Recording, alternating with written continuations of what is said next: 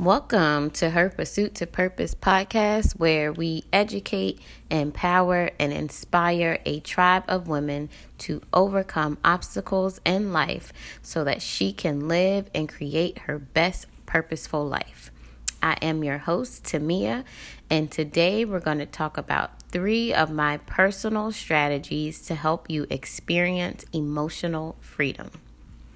So, I believe that when you have a solid foundation on who you are, if you have a better grasp of your emotions, your emotions align with your spiritual well being. So, when you have a better grasp of your emotions, you have more clarity on who you are and you honor your true self. And then you can focus on your purpose, and we will be more open and receptive to experiencing a journey that is purposeful and intentional. And that's not to say that life will be perfect. You will definitely experience doubt and fear, etc. But you want to be able to control those emotions and not let them control you. But before we dive into the three strategies that I have for you, I like to keep things honest. so I want to place a little disclaimer and to let you all know, and I'm sure you are aware that it's not a magic formula that you will experience this euphoria 24 7 if you implement these strategies. That is the pleasure of growth, it's a process. So, and let's just face it, we're human beings, we're flawed human beings. But we have to every day, sometimes every minute, sometimes every hour, have to make the conscious effort to work on them every single day. It's a journey of growth. So I just want to put that out there that I'm not saying that you're going to experience euphoria 24 7 and be on this spiritual high because you're working on these strategies, but that's what it is on the journey is that it's a challenge and we have to grow and develop each and every day. So I just want these strategies to just be of assistance to help you along the way. So, the first strategy that I suggest is to recognize what God is doing in the present moment of your life so you can gain clarity and you're operating from a space of gratitude. We get busy and we're hasty and we're always on the go, but the act of being present will give you clarity. So, I want you to think about your day to day activities. And in the midst of those activities or tasks that you're doing, what is God doing in those tasks? What's He doing in those moments? You take, for example, your breath, your food, your career, your family, the things that we often take for granted. Think of those things that you experience every single day and how can you see those from the perspective of our Creator? So look at the world through love and light. Take the time to see beyond simply what your eyes can see in order to discover the true and lasting beauty of it all. And this happened, well, I had to make the conscious effort the other day in the nail salon. Um, and so I have dip powder on my nails. And ladies, you go to the salon, you know, you have to put that foil around your nails for a little bit and soak it off. So of course, you know, you just sit there for for a little bit with nothing to do. so you're forced to just sit there. Um, there was a group of teenagers that was in the salon. Um, they were excited. They were on Snapchat. They were having just a great time, and they were loud. It was three of them. They're teenagers. And you know, our first inclination is like side eye, like what are they doing? Why are they so loud? So instead, I had to make the conscious effort. So instead of getting annoyed with the loud, mouthy teenagers in the nail salon, I challenged myself to look at the world through God's eyes. What would He see in that moment? Because He created those teenagers like He created me. So I was able to see friendship. I was able to hear and see them laugh and have a good time they were happy. They were happy to be with each other. I was able to see a group of friends enjoying one another and spending time with each other. Uh, so it was a challenge to make a conscious effort to do this.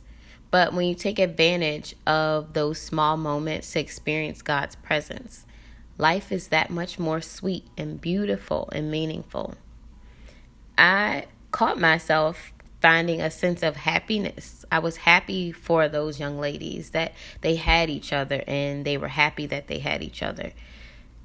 So there's so many teenagers and unfortunate things that happen on the news due to bullying who they don't have a friend. They don't have someone that can support them. So I was happy that they had each other in that moment. So instead of giving them the side eye, I chose to look at them differently. So, what good is it for me if I'm hasty and annoyed and they're just having the best time of their life? You know, what what sense of peace do I get for getting annoyed? So you think of things in that aspect. And I remember um, Oprah of course. I have an Oprah story. She, it was a while ago, she shared the story where she was holding, she once held a grudge with a friend.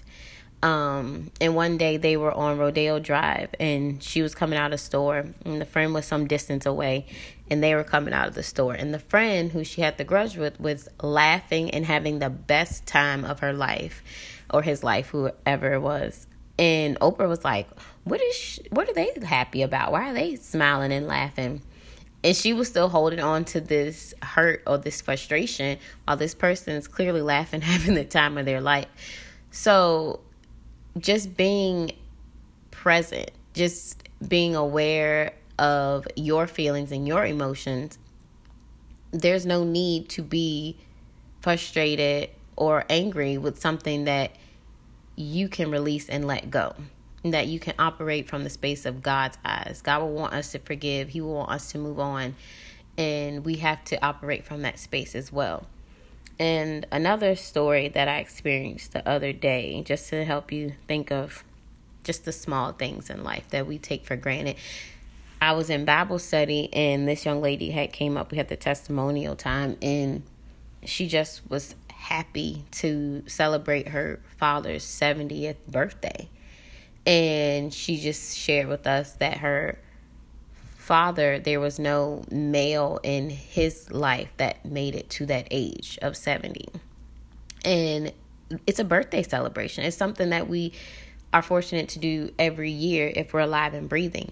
And we take those for granted. And she just was so happy, and she, it was nice to see her be present and share that moment of her being present because we take things like that for granted. So I can talk on and on about this, but just to realize in the moment what God is doing so that you can find a sense of peace, of gratitude, of love. You can see beauty even if it's just taking a walk outside, what do you see? You see the trees, you see the flowers. They're not going to the trees will be there more than likely they won't be as beautiful as they are in the summer or in the in the spring so just take that perspective in and approach situations from a different perspective. You will appreciate and you will not even realize how much that you take for granted. And we all do it so we're all guilty of it. Um so Number two, we want to rewire our brain. Okay? So when you look at your journey, you will see growth. And growth requires some reflection, right? Reflection upon who you once were, where you came from, how you were raised. And some of those concepts may be a struggle for some of us. If you look back over your life, you may ex- have experienced your parents getting divorced early on, or your parents may have transitioned on and are no longer with us. The environment you were raised in was not safe or loving or nurturing. And those parts of your story play an integral part of who you are. But those situations do not define who you are. They do not hold a hold you hostage to who you are. They are your experience. Okay? So you think of whatever childhood problems you've experienced and just remember that your past does not have the power to control your adulthood promises. Those promises that God gave us of peace, of love, of joy, and of a sound mind if you trust in Him. You have to realize that I didn't get to spend time, more time with my parents while they were here, but I made it anyway. Or I didn't get this nurturing environment, but I made it anyway. I didn't get this loving relationship with my family, but I made it anyway, right? So believe that and honor that and believe that you are living, you are breathing, and you made it, right? Recognize those experiences as they are definitely important, but they do not hold you hostage into the person that you're going to become. And don't just say it and post it on a sticky note, but truly believe it, right? So that's what I love about journaling. When I find my journals from the early 2000s or whatever, and you know, you just look at those moments where you just thought it was the end of the world, and you just thought that it was gonna be over, like you don't know how you're gonna make it, and and you just were confused. It was a dark time, right? Sometimes when you're you're journaling, you write those things down, but you look at 2018 and you're like, "Oh my gosh, I made it and I'm so grateful that I made it." So when it's hard to envision it during those moments, but re- rewiring your brain takes time and it's going to be a process, but just remember that you're going to make it, right? So you have to rewire your brain and no longer be a slave to your old way of thinking. Instead, you take each day, each moment to reflect on how can I be more grateful? How can I be more intentional? How can I be more present? So, let go of your false self. The persona you created for yourself. This person this person that you want the world to see or you want people to believe but you don't even believe yourself we rewire your brain to get it more positive, more intentional, and more purposeful. And that takes up a long time, and it t- it's a challenge. But making a conscious effort day by day, you'll start to make it a habit. Okay, so one. Step one, we wanted to recognize what God is doing in the present moment of our life. You know, we want to gain clarity and operate from a space of gratitude. Number two, we want to rewire our brains.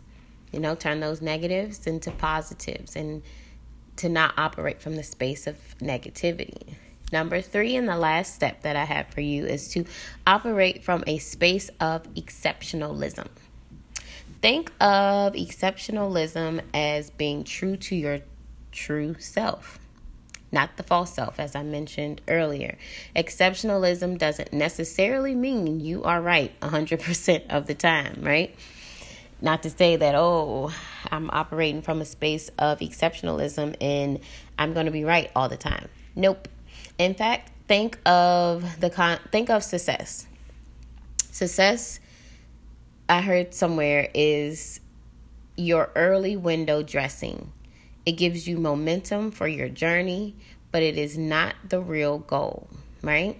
Success, of course, feels good, feels really good, and it definitely should be celebrated. Don't get me wrong. But it does not teach you everything, right? If you say, I want to be successful, what does that mean? On the journey to being successful, you're going to experience humiliation, you're going to experience sin, you're going to experience failure, heartbreak but those difficult times teach you so much. That is when your soul expands. That is where your true self lies. Right? So, your true self is in those moments when you've overcame the pain, the frustration, and the hurt so, when I say exceptionalism, you're operating from that space of knowing that you overcame so much and that you should be proud of yourself. That is exceptional and definitely praiseworthy. You are exceptional and you need to truly believe that and feel that and be your biggest cheerleader because who's going to cheer you on if you're not going to cheer your own self on, right? Operate from a space of knowing that whatever happens is going to be okay. Whatever goes on, you are going to be okay. Just reflect upon that. That is exceptionalism, and that's honoring your true self. Operate from that space. So, we want to recap the three personal strategies that I have for you to overcome emotional freedom. We want to be present and recognize what God is doing in your present moment. You want to operate with a space, operate from a space of gratitude. Be strategic and honor the person that you are becoming. Okay? Number two, you want to rewire your brain. And remember, you are not what happens to you. You are how you overcame what happened to you. And number three, you want to be open to operate from a zone of exceptionalism. Mediocre is not good enough. You want to operate and act like you are the most brave and intelligent person in the world because you are. And as always, honor your true, authentic self. Okay, so it was a lot, and I hope that you are able to pause, jot down notes, and come back to it, replay it, whatever you may need to do. Um, if there are some ways that you want to share with us, please feel free to leave a comment. As always, like, share, subscribe, tell your tribe to get over here and share their thoughts as well. And as always, I want to thank you for your gift of time because that is the greatest gift that we can give anyone. Thank you for your time and talk with you soon.